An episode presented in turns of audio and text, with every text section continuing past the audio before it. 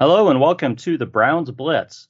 Today is Wednesday, July 22nd, and this is episode number 61. I'm your host, Rod Bloom, and with me today is, first of all, I'm going to bring in Rachel Sheppard back on the podcast.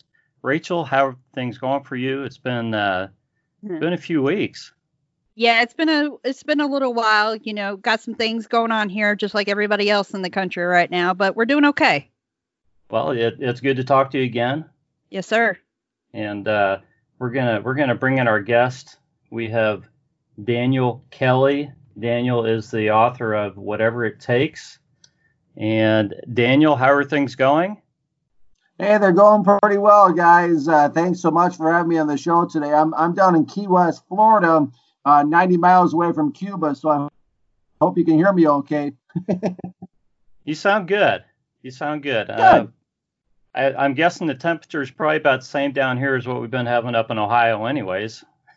Mid-90s. Probably. Yeah. Probably closer to degrees of lava. Yeah. Yeah, there you go. Yes, definitely some humidity.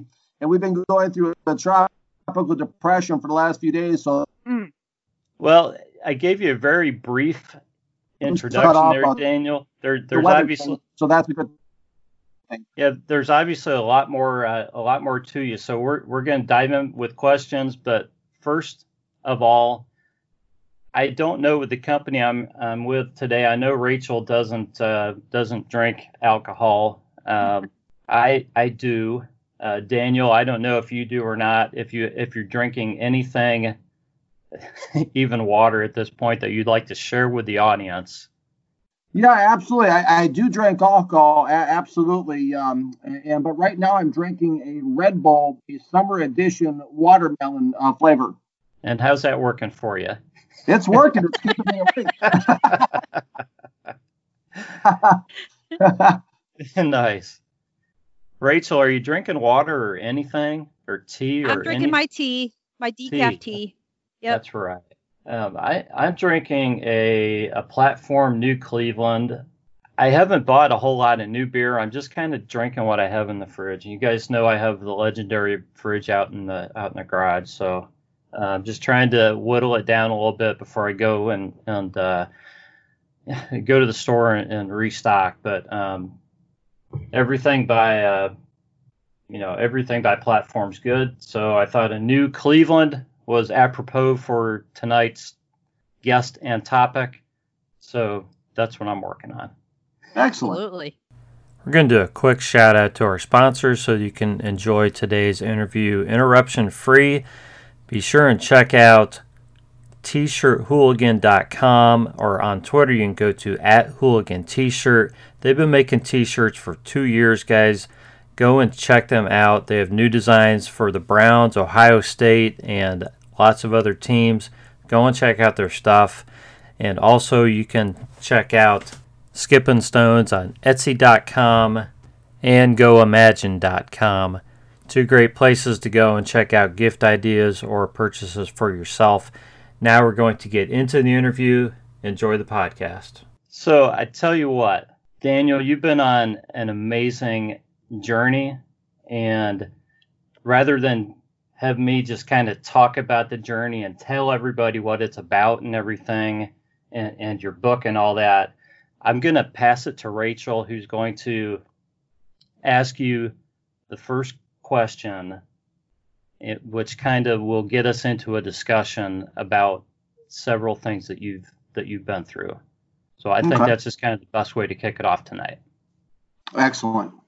All right. So when I was doing the research about you, Daniel, I noticed that you are not only a survivor, but you're a thriver. And what I mean by that is I guess I identify with you a lot after doing all that research. And I noticed that you're a cancer survivor. You're, a divorcee. You've just been through so much strife and struggles that when it came time for you, I don't even know. I don't know if it was the beginning of the struggles or near the end of your struggles that prepared you for the NFL and what you wanted to do when you wanted to be a scout. Do you think all of that those issues that you had accumulated into one thing for you being able to do what you want to do today, which is get back into the NFL? Absolutely. Great question, Rachel. I think what it's done more than anything is it's given me this desire. It's given me a perseverance. In my book, Whatever It Takes, on the back cover, it says a story of perseverance, a message of hope. And it's really, it's like going through a grueling training camp. It just really propelled me even more in the direction of what God's will for my life is. And it's definitely, I think, prepared me for what's to come, Rachel.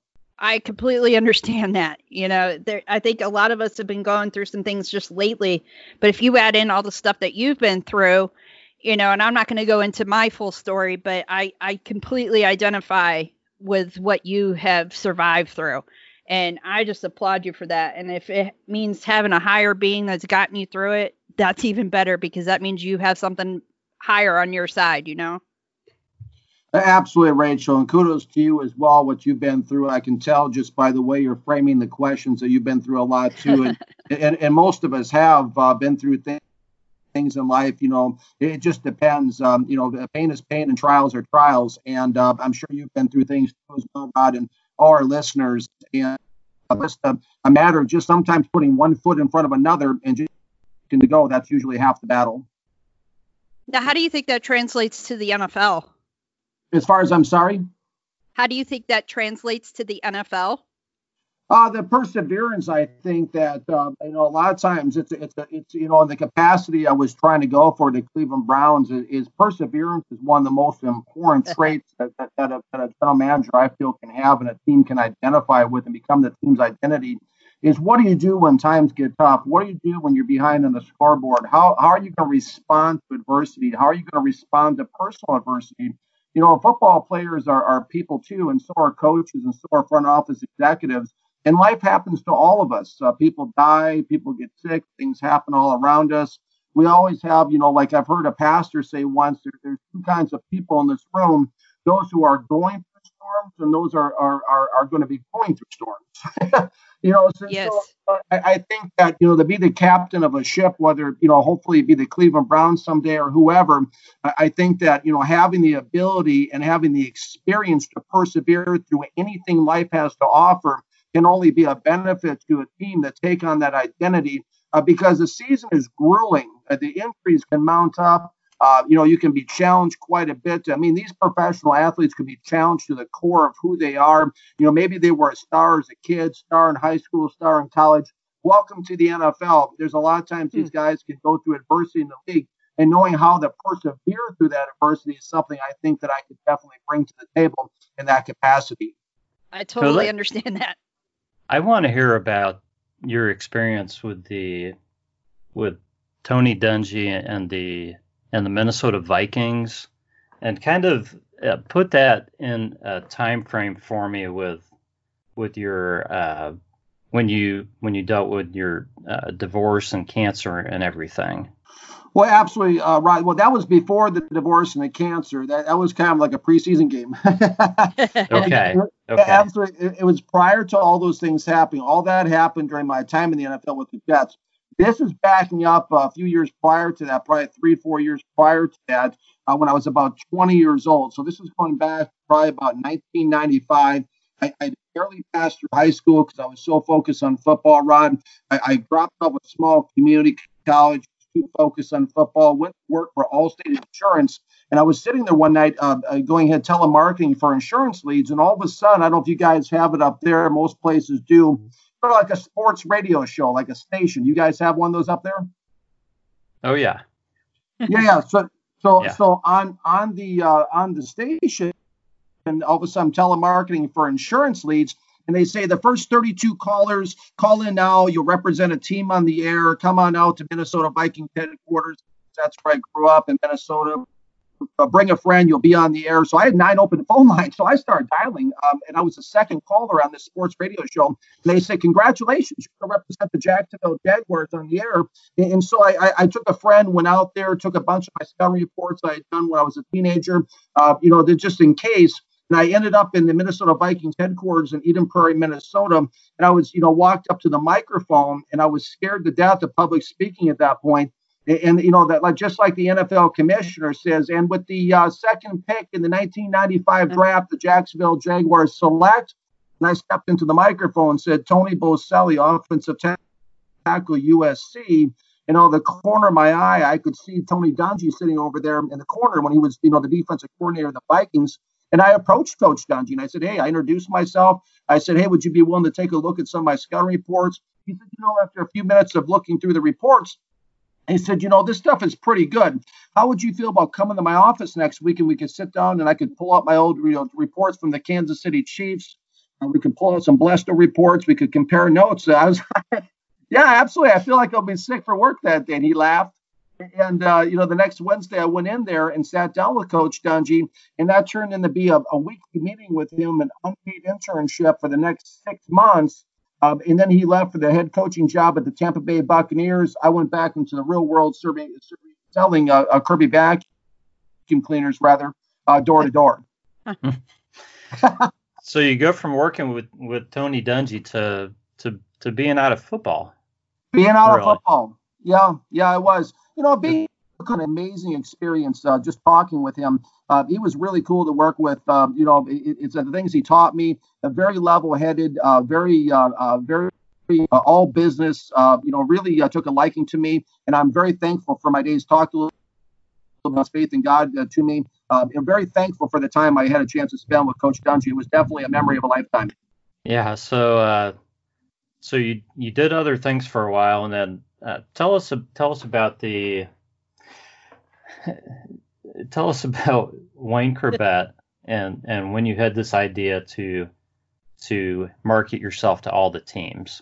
This was kind of the precursor to the Jets job, and it's kind of amazing just the numbers and what you put together and what you did in order to get that position.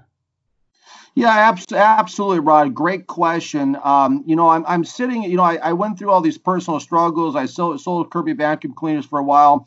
You know, it ended up going through a real personal crisis of a sort. I went through a really bad breakup. I got evicted from my apartment. I got my vehicle repossessed. Went through all my savings, was going to a different bar every night, drinking everything I could find, get my hands on, trying to find the answer at the bottom of every bottle, so to speak. And, you know, I ended up starting to date somebody else, and I ended up finding myself at Bank of America Mortgage as a loan officer at 23, 24 years old. And I'm sitting in a real estate law office, and nothing against real estate, but it bored me to tears. And I started having these thoughts, Rod and Rachel and our listeners, that, you know, what am I doing here? I mean, my dream is to be an NFL scout. I've got to go for it. I've got to give it at least one last chance. It's better to go for it and not get it than to wonder always what could have been, right? Yeah. I'm sitting there, and all these ideas come to my mind. I got a little satellite dish. I can stop at Target, buy some pens and paper. So I did that. Went home, called DirecTV, subscribed to their college football package. And I just started, you know, recording games, college football games, and looking at every single senior football player I could get my hands on. So I moonlighted as a scout every night, evaluating players. I worked at the bank as a loan officer all day, and I did this for 7 months. Well, to your point, Rod, one night there's a you know, about 2:00 in the morning, I'm in this old rundown duplex in northeast Minneapolis. There's mouse droppings on the floor. I mean, it was really bad, you know, part of town, bad place. And I'm sitting there, and all of a sudden there's this, you know, I get these pizza rolls about 2 a.m. And all of a sudden there's a special, to your point, Rod, about Wayne Corbett on ESPN. I mean, timing is everything in life, right? I mean, if I don't see this special, this doesn't give me the idea. And on this special, it talks about how Wayne Corbett's dad, Wayne Corbett was an undrafted free agent receiver out of Hofstra University in New York, on Long Island, and his dad sent all the highlight tapes of his son to every team in the NFL, and you know, basically to try to get his son an opportunity. Well, of course, Corbett goes on to play for the Jets. I'm watching this, and it was really a light bulb moment, Rod and Rachel, kind of like the little epiphany, you know, on the cartoons where the little, you know, thing goes above the head. Yeah. And I'm like, that's it. I've never tried to get in with all the teams in the NFL, because up until that point, guys, I was planning on just sending my reports off to my childhood team, the Washington Redskins, and giving it one last chance with them. So, you know, Wayne Corbett's story kind of inspired me to send out my three-ring binders. That probably wouldn't work. My buddy at the bank the next day, Bank of America, said, you know, why don't you get your work self-published into a book form? I'm like, well, how do you do that? And he said, well, start calling publishers. So I called all these printing presses around Minneapolis and St. Paul. One guy liked the idea, and he said, I tell you what, I like what you're trying to do, Dan. Come on in. He sat down with me. He said, listen, what you're trying to do, he said, it's going to be about 85,000 sheets of paper, which is the equivalency of 3 trees. And it's going to cost $2,300, basically, which was all the money I had in savings, plus my next 2 paychecks. And the idea was to put all these scouting reports together and all my handwritten notes to prove that I'd done the work and basically make a book out of it, which ended up happening was a 350-page NFL draft book, which I personalized to every GM, head coach, and director of player personnel in the NFL. And basically, that was my resume. You know, and I yeah, absolutely. I mean, I worked relentlessly. I was getting 10, 15 hours sleep a week. I was falling asleep at my desk at work, but I was going to go for it. I mean, my philosophy with the Cleveland Browns, what I told Mr. Haslam is if I got a chance to run the Cleveland Browns, I wasn't going to have a punter on my roster. I'm going to go for it every 4th down. That's my philosophy on life. Forge and Joe Gibbs went for it on 4th and 1 in Super Bowl 17 and hand off to John Riggins when I was 8 years old is what inspired me. It's been my life philosophy to go for it. Push all the chips on the table. Let's roll. And so I did that. I put out this book there, you know, 3 copies. I spent the $2,300 for that. I got a credit account with Airborne Express, sent all 3 copies to every team in the league out, overnight mail, because the only way to get something in the right hands is to have it arrive at looking official. And I sent it out with no guarantees. Well, the first team that calls was the Saints. You know, they were excited. Mike Ditka was excited about the book. You know, they said they might have a position open as a Midwest scout for the Saints. I was in cloud 9. I said, that's where I'm going. That fell through a couple weeks later when one of their senior evaluators disagreed with some of my evaluations. I was heartbroken. And my same friend, Michael Williams at the bank I told you guys about, you know, the guy that suggested I get that book printed in the book form said, hey, you know, somebody with as much passion is going to call you as my did. I'm like, all right. Mm. You know, and I'm thinking, I'm at the bank. I mean, I'm working in a cubicle. I mean, who can relate to that, right? And I'm sitting in a call center at a bank. And sure enough, the next day, my pager goes off and says, please call Scott Pioli at the New York Jets. I call him. They liked the book. They said, you know, Bill Parcells has got a position open in the pro personnel, you know, pro scouting department. Would I be interested? I was like, heck yeah, I'd be interested. So, you know, long story short, they had me out there for an interview, 2-day marathon interview, which I interviewed. I saw Parcells. Belichick was on staff then. We all remember him, of course, Browns fans. Yeah. You know, Eric Mangini was our defensive backs coach. Romeo Crennel was our defensive line coach. I mean, it was a star-studded staff. I mean, the guy I first interviewed with when my first hour at the interview was Dick Haley, the guy that orchestrated and built the Pittsburgh Steelers dynasty of the 70s. You know, so it was an intense 2-day interview process. I ended up getting the job. They extended the offer to me a week later. In my first month on the job, you know, I'm getting to the Wayne Corbett conclusion here. My first month on the job, I was diagnosed with the testicular cancer, and you know, it was shocking. It was my life flashed in front of my eyes. I thought I was literally going to die because I'd always, you know, associate cancer with death. And you know, so there I am, and you know, I went through 2 major surgeries. It just so happened, I always wonder why the Jets, why not the Saints, why not the Seahawks, why not the Browns? It's because actually in New York, they had Sloan Kettering Hospital, which was the best cancer hospital in the world for testicular cancer. And because I know, you know, I'm working for the team, I had NFL Flex Insurance, which was the best health insurance you could have in the country. And our team doctor was friends with Dr. George Boswell, who was a world famous, ran 2 books about testicular cancer. BOSL was his last name. And, you know, all of a sudden, because I was with the Jets, I got to the top of the waiting list, and he did his surgery. I was on the table for 8 hours in Manhattan there. They opened me up. I have a 12-inch incision for my sternum all the way down, 75 staples to seal me back up. And that first season, we won the division. And I wasn't going to miss any time. The doctor said, hey, you may want to sit out a few months. I was like, nah, I don't think so. So I made it back a month after that 8-hour surgery, and we won the division that year. The Jets won the division. It was the first title of any sort for the Jets in 29 years. We made the playoffs, and I'm like, wow, this is incredible. We're going to the playoffs. So here I am. I got a chance to go to the Jaguars playoff game, and this is the conclusion of the story. This segment of it is I'm taking the team bus to the Meadowlands. with the police escort in, into the stadium. I sit down, watch the game. The Jets win. We beat Tom Coughlin's Jacksonville Jaguars. You pick it up on the sign that says, I talked about this in my book, whatever it takes. It's flashing. The AFC championship game up next. And I'm sitting there, 78,000 Jets fans, right? People are going crazy. The confetti's coming down. All this stuff is happening. And all of a sudden, this guy, and 78,000 people in the stadium, right? And this guy turns around and he said, that was a heck of a game, huh? And I said, yeah, it really was. I said, by the way, my name's Dan Kelly. I'm a scout with the Jets. He said, my name is Wayne Corbett Sr. Oh, wow. Oh, my gosh.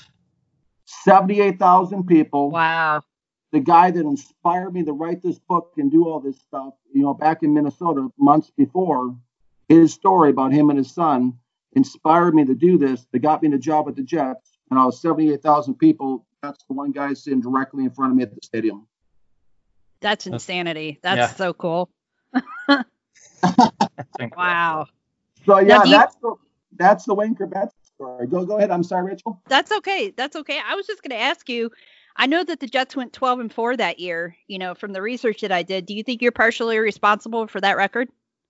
On this show, I am sure. Absolutely. hey, guys, when I got out to New York, one of the problems was I thought there was two people that ran the Jets. I found out it was just one. It was Bill Parcells. Yeah. I love it. Wow. That's insane. But I did play a role. I mean, to answer your question, all seriously, Rachel, my most defining moment, I'm most proud of during my time at the Jets, and I talk about this again in my book, whatever it takes. We were right before the AFC championship game, right after that encounter with Wayne Corbett Sr., right? And we're getting ready to play the Denver Broncos, and Mike Shanahan was the head coach of the Broncos at the time. And I started having these ideas because it was well known throughout the league that, Bill Walsh and his disciples always scripted the first 15 plays of every game offensively. Have you guys heard that? Yeah. Yes. Yeah. Absolutely. So I thought to myself, Ron, Rachel, and Brad, I thought there's gotta be these ideas, just like the ideas that start going through my mind about doing that draft book back, before I got in the league. These ideas just start coming to my mind again out of nowhere. And I start having these thoughts that there has to be some kind of rhyme or reason, some kind of pattern, some kind of logic behind the first 15 play scripting that Shanahan did. So I pulled out all the Denver Broncos play-by-plays, all the Denver Broncos season, games, and I started charting on Excel spreadsheet the first 15 plays. And I said, okay, here's play 1 through 15.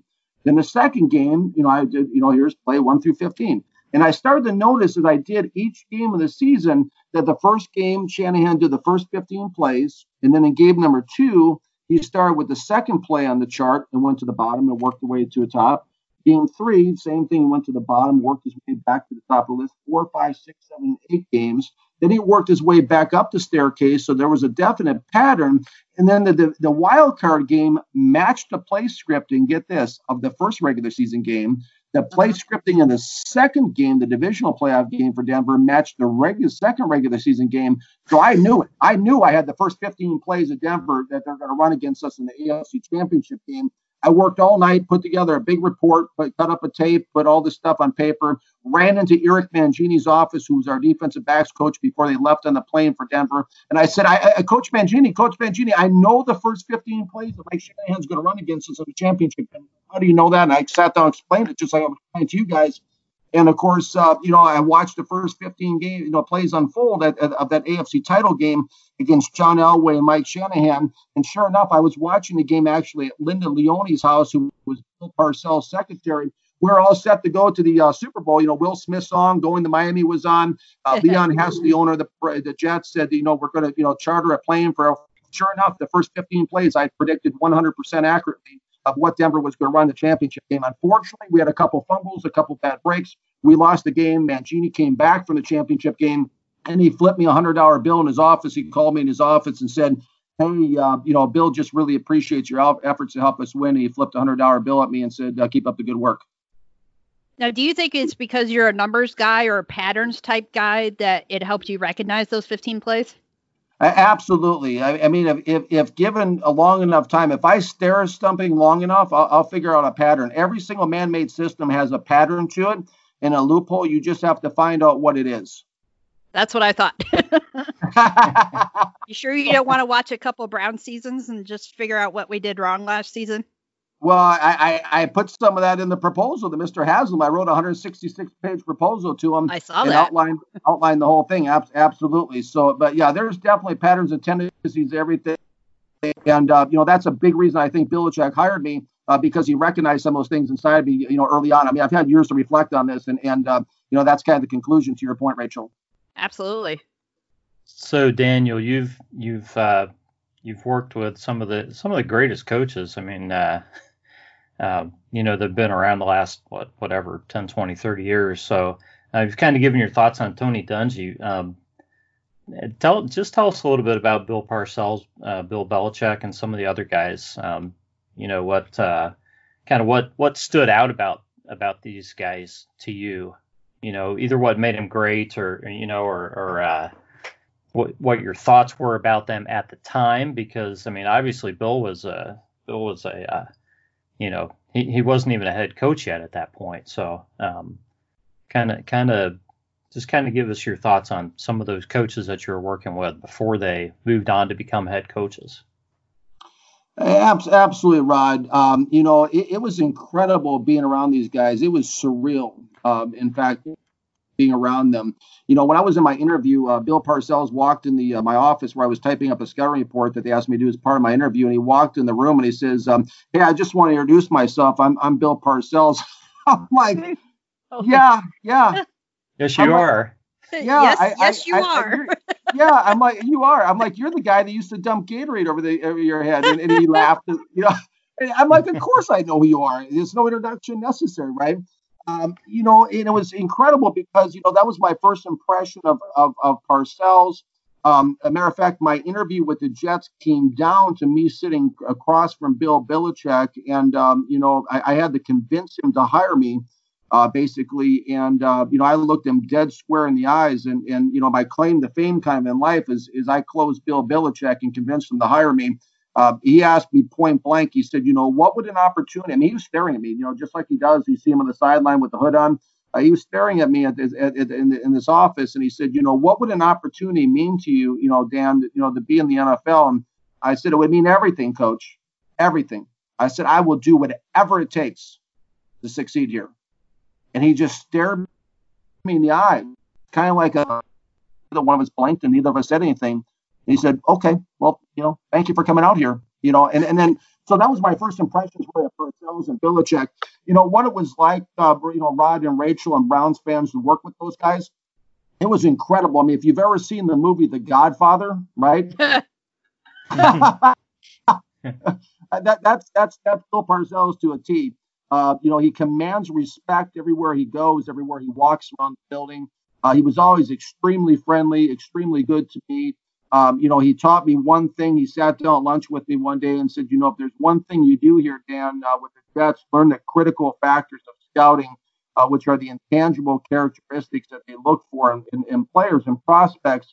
So Bill Parcells was always very good to me. Coach Belichick, my first month on the job, he let me use his minivan to go look for a place to live around Long Island. He was always great towards me as well. Chance to sit in some of his defensive meetings. I have a copy of Belichick's playbook with in my house. So it was just really cool. And kind of what you see in Belichick in press conferences, that's what he is in person. He's extremely meticulous. He's very monotone. He's very businesslike. He's very to the point. He's very, very focused. And like my mentor, Lionel Vitale, who's now the college director at the Dallas Cowboys, he was Belichick's most trusted and scout with the Patriots for their first three Super Bowls. He's taught me that, where some scouts, some coaches rather would have maybe plan A, B, and C. Bill Belichick has plan A, B, C, D, E, F, and G. He's always one step ahead of everybody else. Extremely organized. The department went on to become NFL executive of the decade for his work. Ran like a well-oiled machine. So Belichick's very meticulous, very organized, very focused, very to the point. The thing about Parcells really that, people don't really, I don't know if people think of it or not, but Bill Parcells, a lot of the great coaches of all time, they're kind of known for a system, whether it's Bill Walsh with the West Coast or, it's Buddy Ryan with the 46 or, you know, Eric Coryell or Joe Gibbs with the counter tray or offensive stuff. You know, these coaches are known for something. Well, what Bill Parcells is he's a visionary. Bill Parcells is a guy that can, if he sees characteristics, he doesn't care if you got experience or not. The necessary characteristics, which he met Charlie Weiss, of course, the coach who went on to Notre Dame and all that. He was on our staff, too. He met him at a health club. You know, so if he sees the characteristics in you that you have what it takes to succeed, he'll hire you. He'll bring you in there. And he's a master delegator. Parcells is a master delegator, a visionary, a guy. That's what he's kind of known for. And, Belichick is just a guy that's just all about strategy, and he's all about finding a competitive edge. And I learned those things from those guys. It's amazing that staff is legendary, and you were right there in the middle of it. So that's really cool. Yeah, absolutely. I'm just still curious. Go ahead. I'm sorry. No, I'm sorry, Rachel. It's been said to be the greatest staff in NFL history. I was just curious because I think, I was thinking about Belichick, you know, and I personally, I have issues with him, but that's just me. I mean, what are you going to do? I mean, so is he such a hard ass as he seems to be?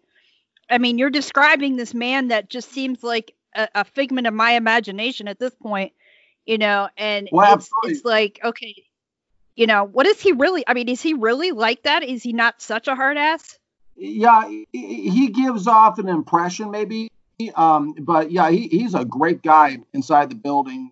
He was always super good to me. I mean, both Big Bill and Little Bill, as they're known around the building, Parcells and Belichick. Yeah, both were great towards me. Case in point, when kind of flash forwarding ahead, I had my. I went through my testicular cancer, and I had a little girl. You'll be able to have children probably. Had a little girl named Bailey Hope, named after Champ Bailey in 1999, October 16th. And, so she had 15 months old. She's diagnosed with cancer. Long story short, she goes one. And I got back. We had two funeral services for my daughter. She was 2 years old when she passed. And, the first service was in New York. By this time, Belichick and Pioli and Charlie, Weiss and Eric Mangini and Crennel and all those guys, Coach Crennel, they were up in New England. And when I got back from my daughter's funeral service, we had her body flown back to Minnesota, where I'm waiting for her. And I opened it, and it was a condolence card.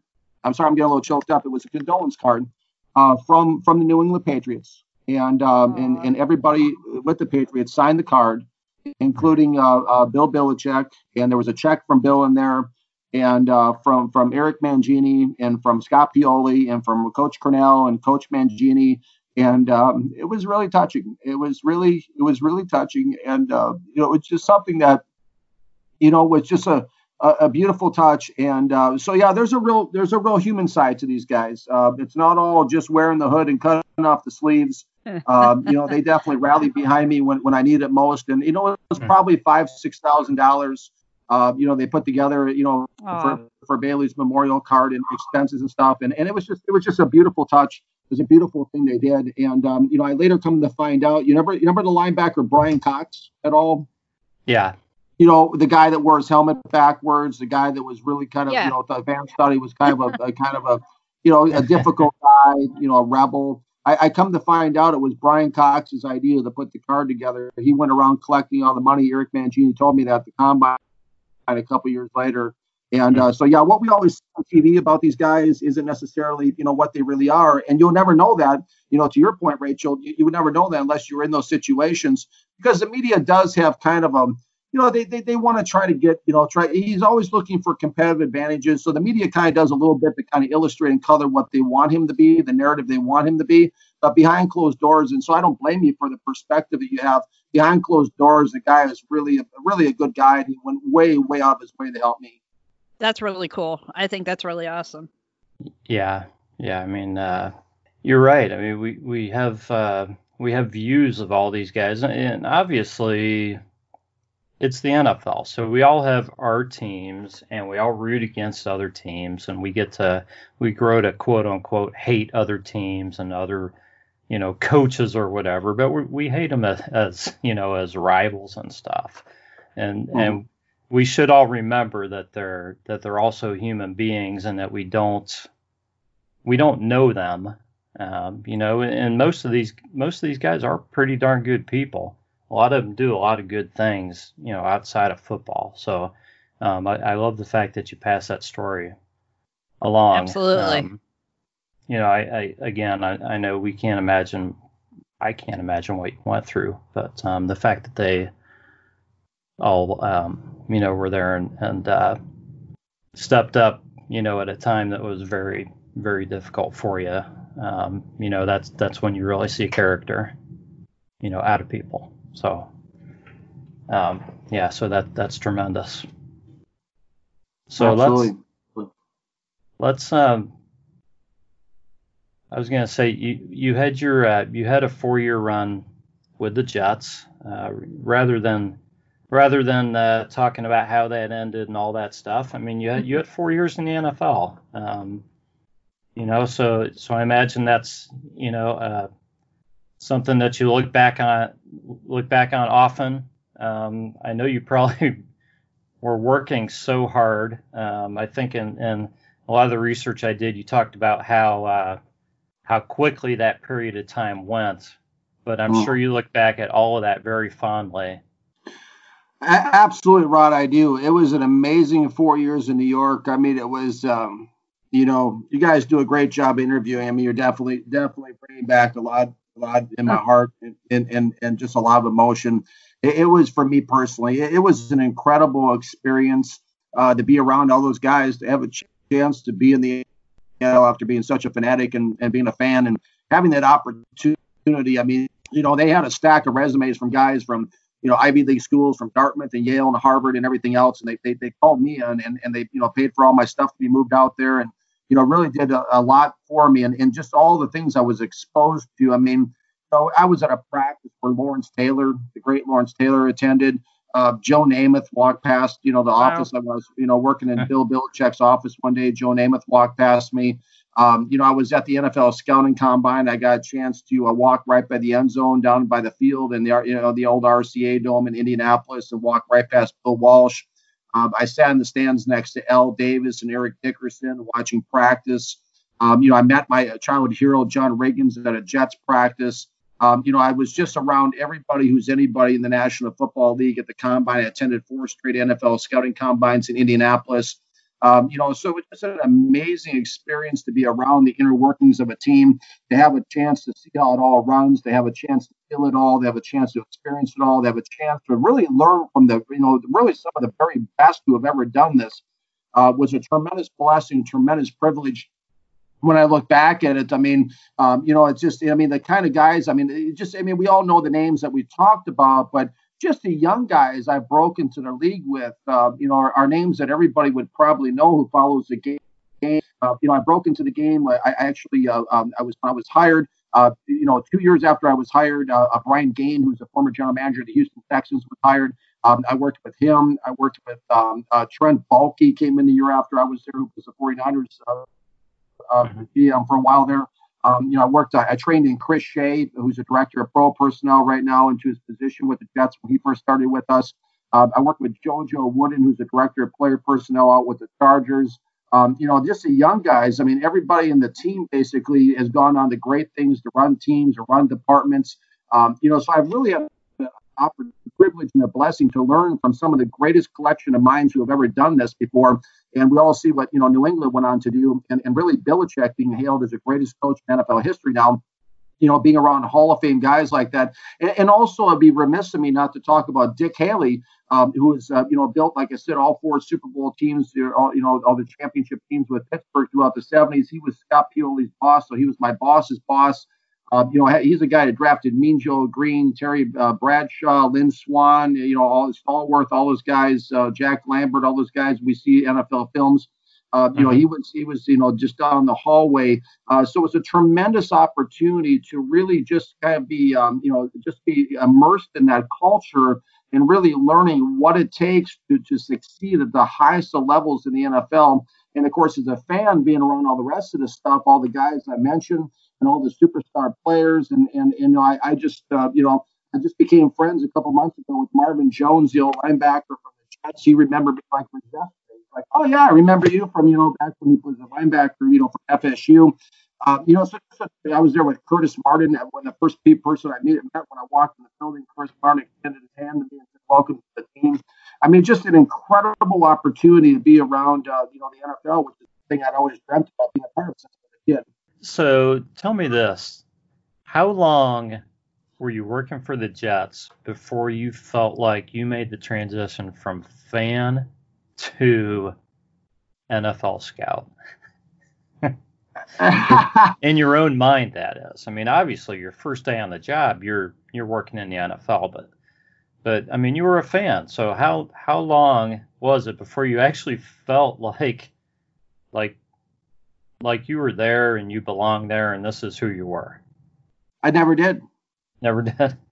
I never did. It was interesting, Rob, because I got out of the league. I was out there from 1998 to 2002, and when I was out of the league, about 10 years later, I got a call to Blue, and I ended up in a situation where I had a chance to speak for Sports Management Worldwide on their scouting expert panel as part of their panel in Indianapolis in front of an auditorium, like a room at the Hyatt Regency, about 300-400 students who wanted to become scouts or coaches or get involved in the game. And I remember walking through Indianapolis after I got done speaking that day, and I said to this young guy, I was rooming with this young guy that one of my buddies knew at the hotel, and I said, I really, it's weird. I said, it was the day I met Andy Reid, and I almost got hired by the Eagles at that time. And I remember talking to Coach Reid that day when we were at the Eagles, and I was telling my friend this stuff, walking through the streets, was a wintry day, walking through Indianapolis with a suit on. It's 10 years after I was out of the league, and I turned to my buddy and said, you know what? I actually feel like I belong in the NFL now, but it took me 10 years being out of the league and going back to the scouting combine to speak at this event, that actually made me feel like, wow, I really belong now. Because to be honest with you guys, I really never felt like I belonged my whole time there. It was just overwhelming. I mean, to me, it was like growing up watching all these guys on TV and then being in the same room with them was something that just something I just couldn't even wrap my head around. Well, I think part of that was the organization you were in with all the great personalities around you. I think if you would have ended up with another team that wasn't so stacked with coaches and everything, maybe it would have felt a little different to you. I don't know. Maybe. I think that, yeah, because growing up a huge fan of the Washington Redskins, I mean, I used to watch the Redskins-Giants. That was the big rivalry in the 80s for the two teams. And to go from that to see, like being around Parcells was just, Lawrence Taylor and these guys. I mean, Mark Gastineau was around, Jumbo Elliott, all these great players. It's just like, everywhere I looked, there was greatness. Yeah, maybe so. Maybe to your point, maybe if I, if I was on another staff or something, maybe I wouldn't have been as starstruck. Being a young guy in my mid 20s, it was just like, wow, I never quite overcame that. Yeah, I can imagine. So this is a ways down the road, but you this whole experience with the Browns, and you wrote a letter to Jimmy Haslam to talk about the GM job based on a dream you had, and you and this all ends up happening, and I mean you put a lot of energy and time into this, so it kind of explain this situation for us, and then I know Rachel's got a question that she'll kind of squeeze in here at the appropriate time for you as you're talking about the Brown situation. I know our listeners want to hear about this and how things went. Definitely.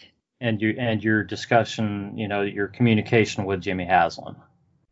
Absolutely. It was amazing because, something that I haven't released, I'm working on my next book actually called The Dream, it's going to be all about this exactly what we're talking about here, which is the true story of two fans, my wife Samantha and I, in our journey to become the co-general managers of the Cleveland Browns. So it was myself and my wife Samantha, and which would have made her the first female GM in NFL history as well.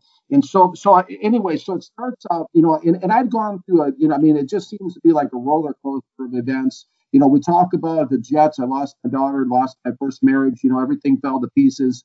It was during that time I came into a personal relationship with Jesus Christ during that time when I was in New York. I had an amazing Holy Spirit experience filled with the Spirit. We were back to Minnesota where I met my second wife, Christina, and she kept encouraging me that, you know, you need to write a book about your experience. So it took me 10 years to write my Whatever It Takes book.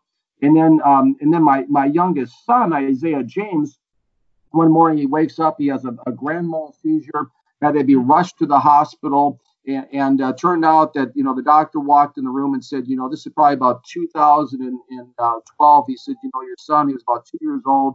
He said, you know, your son has not one, but three rare conditions. The first one is, you know, there's no connection between the two sides of his brain, in the back of his head. Third thing is we found a brain tumor. And, you know, after I'd, you know, just gone through cancer with my first daughter, all of a sudden now I'm confronted with my youngest son having, you know, two different moms, two different kids, you know, having a tumor. And so I went through, 350 seizures with him, two major brain surgeries. And then he got, you know, basically got cured. There was a tremendous journey. And then all of a sudden, 2013, I came home one day to a Dear John letter. And my wife at the time, my second wife, all four kids and left. You know, so that was, you know, I got sacked, so to speak. and so I went into a personal tailspin. After that happened and, came closer to giving up than I've ever come in my life, came closer to giving up hope than I ever come in my life. And I met, I went through another divorce and, I had preached at a number of churches in Phoenix, Arizona. And one of the churches I preached at, I met my current wife, Samantha, you know, and so I went through the divorce, everything. We started dating and we would sit in restaurants and she would tell me, you know, three things you're really passionate about: me, God and football. And, you know, and I said, yeah, you know, I don't know, you know, about the football thing, been there, done that. I don't know. She goes, no, you got to pursue it. So she kept, you know, gently, subtly pursue, you know, me to pursue this. And so, you know, 2015, 16, and then so we're here at Rod, and right. And one night, to your point, Rod, I have this amazing dream. And in this dream, I'm the general manager of the Cleveland Browns. And the dream is as real as watching television. It's different than most dreams. It's the only way I can explain it. And I was in this dream. I was the GM of the Browns, and I wake up, and the Holy Spirit of God says to me, write a card to the owner of the Cleveland Browns and tell him you can put together a Hall of Fame staff within 3 weeks if given the opportunity, and tell him that, you know, send him a copy of your book, Whatever It Takes. I mean, it was the voice of God. It's the only way to describe it, is the Holy Spirit of God. And I turned to my wife, Samantha, and said, you won't believe what I just, you know, my dream, I started talking about. She said, well, we got to send out the card, write it up, send out the book. So we did. We FedExed it out. And let me tell you guys something. I mean, getting a letter or a card to these guys is like climbing Mount Everest. Yes, we know. Yeah, you guys know, absolutely. It's an act of God. I mean, this is stuff that for good enough or strong enough or anything else to orchestrate this stuff. I mean, this guy's a billionaire. It's almost impossible. These guys are so well insulated. So, you know, I send out this card and I said, you know what, we were both working in a sales organization in Phoenix, Arizona. I said, you know what, let's just send it off. We went to FedEx, sent it off. It didn't take anything more of it. Well, we went to our first anniversary trip to Key West, came back to Arizona at the time. And, my wife's going through the mail in the kitchen. And she goes, oh my gosh. And I said, what is it? You know, I'm thinking, what came in the mail now? You know, and she holds up this letter, right? I'm thinking it's a bill, right? No, but she holds up this letter. And it's a Cleveland Browns envelope, and it's a small envelope. And I look at it, and we called our kids that we had downstairs, different kids that I'm a stepdad to, and I said, you know, let's all gather around here because we're trying to encourage them to live by faith more, and your dreams are possible, and all that good stuff. And so I open up this letter, and sure enough, Jimmy Haslam personal stationery. And it says something to the effect, I sent the letter to you guys, but just paraphrasing, you know, it says, you know, thank you so much for I'm just going by memory. Thank you so much for your book, Whatever It Takes. Kind of talking to that. And he said in the letter, you know, if you have the time, please send me your ideas. I would love to take a look at them and sign it by, you know, it's handwritten, you know, signed Jimmy. Yeah, I'm actually looking at the letter right now. And at the end, the last paragraph, it says, if you have the time, please feel free to write me another letter with your ideas. I look forward to taking a look at them. Sincerely, Jimmy. Hey, that's all I needed to hear. Yeah. You know, it's like, yeah, I'd be like, I am on that because I've had plenty of letters I want to send to him. Absolutely. Just saying. But not because you wanted the GM job. No. Yeah, I can feel that, Rachel. I can feel that over the airwaves. That's funny. That's awesome, though. That is really cool. Yeah, it was super cool. And so when I got that letter, you know, I was like, you know, I you know, and it was crazy because when my wife Samantha and I, we were living in Arizona, like I said at the time, and we started getting confirmation after confirmation, like things would have happened. They would just point to this Browns job. For example, we went on Priceline. We used to go on these weekend staycations in like Scottsdale, Arizona, and we just randomly picked a hotel because it was a good deal. And we ended up there at this thing called the Three Palms Resort in Scottsdale. If you look it up, and the whole color scheme of the resort is brown and orange. Oh, wow. And I'm like, wait a second here. You know, this is a little too strange. Our whole room was brown and orange right after this happens. Yeah. You know, that is weird. It is. And we started seeing, like, I saw there was like 10:30 at night. We were at a grocery store that was closing, and a man walked right in front of our vehicle wearing a Cleveland Browns t-shirt, pushing a cart. You know, it was come on. and it's Grand Arizona. I mean, this is like, you know, this is like, it was just wild. So we're everywhere. Yeah, absolutely everywhere. Well, I know that now. But I started seeing Browns more and more and more. And you know, I started looking into it more. And so what I did, guys, is I went for it. You know, waved the punter off the field. I went for it. And I ended up putting together a 166-page proposal, a general manager proposal, that would have my wife Samantha and I running the Cleveland Browns together. And I started my proposal by saying, you know, dear Mr. Haslam, either, you know, I said the Browns will win the Super Bowl this year if you bring us in. I said, now either I'm clinically and utterly insane, or I'm about to become the greatest architect of the greatest team in National Football League history. It's really up to you to decide as you read through these pages. So I put this whole proposal together. I had the opening press conference scripted out. I had the first, you know, the first meeting with the team scripted out. I wrote it all out. I put together 166 pages of revolutionary ideas that nobody in the NFL history has ever seen or ever done. And I told them, I said, greatness is really about doing something different. That's what greatness is defined as, is finding the ability to do something different. Yeah, I understand that completely because – yeah, we're all about different here in Cleveland. We don't always do the same thing, you know, the same way, or do anything that's particularly normal, quote unquote. Now, do you think because of that 166-page proposal that you sent was almost a too thorough of a job, and that was part of the reason why you probably didn't get it? That I don't know. I don't know. I don't know, Rachel. Only Mr. Haslam or Mrs. Haslam could answer that question. Yeah. You know, I don't know how they interpreted the information once they received it. I don't know. I think it's interesting, though, because you would think at that point in time, you know, that they would have taken any and all ideas in regards to how to run the team or who to run it with, especially with, you know, what ended up happening. Yeah, absolutely. Well, they did take my idea about having the Browns on Hard Knocks. I had that idea in there, too. That's fantastic. That was great. Yeah, I was going to ask if you saw any of your ideas used. Yeah, absolutely. That's one of them I saw used. You know, so it was just interesting, you know, how it all played out. Yeah, so you have a desire to get back into football, obviously, whether it's as a GM, I think, or other roles, right? Absolutely. So... Tell me this. When I've seen other guys like, I'm trying to think who,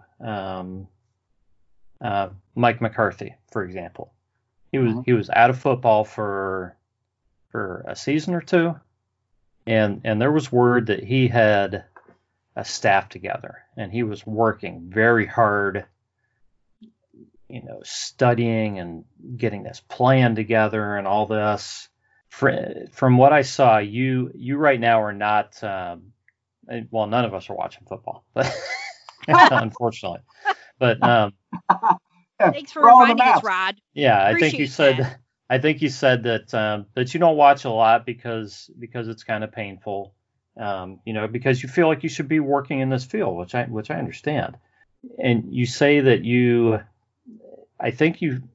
from my interpretation is that you feel like your ability is kind of a God-given ability versus something that you've learned and need to study all the time. So my question is, do you feel like you could step in to a position at this point in the NFL versus guys who are out of football and are trying to keep up with things, if I'm making any sense?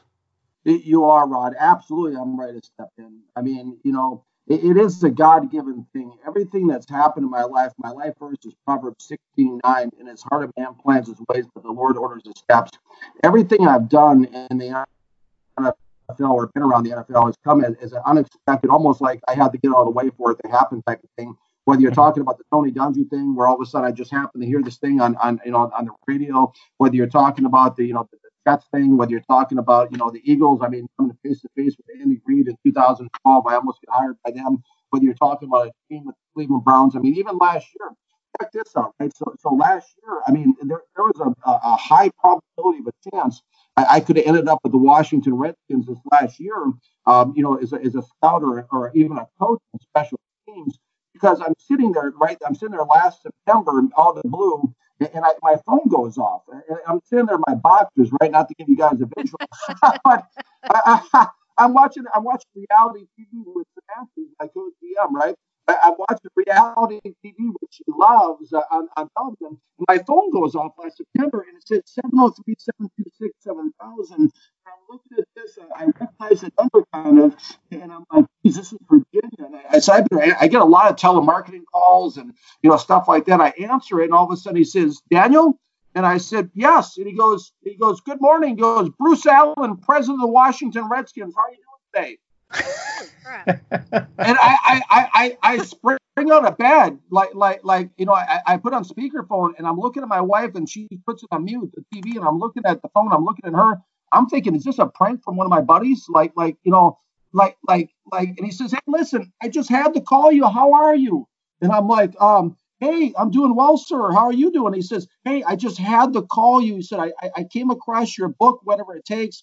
I couldn't put it down. I read the whole thing cover to cover. And oh, my gosh, it's just, first of all, how's your health? How are you doing? I'm so sorry about your daughter. And I just want to have you out here to talk about what you think we should do. I want to sit down with you and get your ideas. And I'm thinking about having you come out here and we can sit down. What do you think? And I'm like, holy smokes, this is actually happening. I mean, this had been my childhood dream since I was 8 years old to work even with the Redskins. And I'm like, my childhood team, I'm like, this is incredible. So he calls me, actually invites me out for the alumni weekend last October against the 49ers weekend. And they said, hey, listen, I know, Daniel, you're not an alumni with us, but I'm going to give the alumni package. We give all our old players, come on out here. We'll get you set up for a suite in the game for the Redskins and Niners. I want to sit down with you. I want to talk with you. I want to get your ideas. So it was just incredible. So I put together all these, like an advanced scouting report on the Redskins, kind of going over their team. I put together an advanced scouting report, about a 50, 60, 70 page, report on the Minnesota Vikings, who they're going to play after the 49ers. And, flew out to Washington for just a dream weekend for 3 days. Got a chance to see all the players I grew up with loving, Jay Schrader, Timmy Smith, Ricky Sanders, Gary Clark. I was out there with all the guys, and I had a chance to sit down with Mr. Allen in his hotel suite for an hour and a half. And we talked football, we talked ball. And, he says, 4 or 5 times, he says, I love what you're doing. I love the perseverance. I love the passion. It's just a matter of trying to figure out where to put you. He said, I after the season ends, maybe it's something where we bring you in as with our special teams coach, and you work on the coaching side like you did a little bit with the Jets. Maybe I bring you in scouting with Doug Williams and Kyle Smith to sit down and talk with them. And it was just a great exchange. I mean, it was a great time. It was a great interview. It was a great, meeting. And so I went back, after I went to the game, I had a chance even to walk out on the field with the 80s, the greats of the 80s and at FedEx Field, on the field before the game. I ended up back in Arizona, and I did advanced scouting reports for all the Redskins' upcoming opponents for the next, 8 games. And I'm thinking, we're going out to Washington. We think we're moving out to Virginia. This is it. This is happening. And, all of a sudden, my wife wakes up from Black Monday, Samantha. She goes, oh, geez. Oh, no. And I thought somebody died. And she hands me the phone, and it's a statement from Dan Snyder, the owner of the Washington Redskins, saying that they had dismissed Bruce Allen, and I was just heartbroken. I mean, yeah. It was literally like ending up on the 1-yard line of the Super Bowl, and the clock expired. We've been there. Well, not the Super Bowl, but you know. Well, yeah. Not quite Super Bowl. I remember all the games with the Broncos and Marty Schottenheimer and the whole thing. I remember all of it. Never happened. Yeah. Well, Daniel, it's been great talking with you. We've been going for quite a while here. I want to, first of all, give you a chance to tell everybody about the book and where they can find it, how they can order it, and so forth. Absolutely. Thank you, Rod, for that opportunity. Yeah, the name of the book is Whatever It Takes, The True Story of a Fan Making the NFL. That's my story. That's my journey. My book website is whateverittakesbook.com. That gives a little bit more background to people who are interested. It has a little kind of a cool sound clip on there about my background. The book is available in 11 different countries around the world. It can be found on Amazon. It's probably the most popular. It can be found at barnesandnoble.com. It can be found anywhere books are sold online.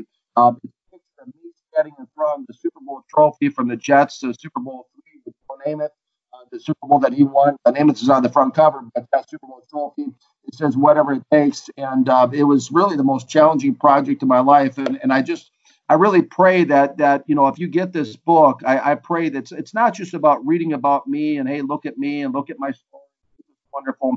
It's really about you, the listener. It's really about you. If you get this book, it's really about whoever reads it, or you guys, you know, Rod or Rachel, even, or anybody, your family or friends. It's about, you know, inspiring you to hopefully to your dream. Because one thing I've learned is that anything is possible. The word impossible is just a word in the dictionary. And if I could make it, you know, to work with the best staff in NFL history with the New York Jets. I mean, I was so bad at playing football. I was the only kid on my team not to get a letter jacket because I didn't have enough playing time in high school. If I can make it, if I can do it, you can do it. And my prayer is that this book, if you happen to get it, this book is something where it can help inspire you to whatever your dream is. And believe me, whatever the dream you've been given, it is possible. It can happen. I mean, it's a matter of just pressing forward into it and going. Yeah, and that's available at Daniel Kelly Book on Twitter as well. All that information. So you can catch up with Daniel there. I want to thank Rachel Sheppard for joining me once again. We'll have to do this again sooner next time, Rachel. Yes, absolutely. Daniel, it's been great talking to you. We're going to close out for tonight, and thanks everybody for listening. This has been the Browns Blitz, and we will catch you next time.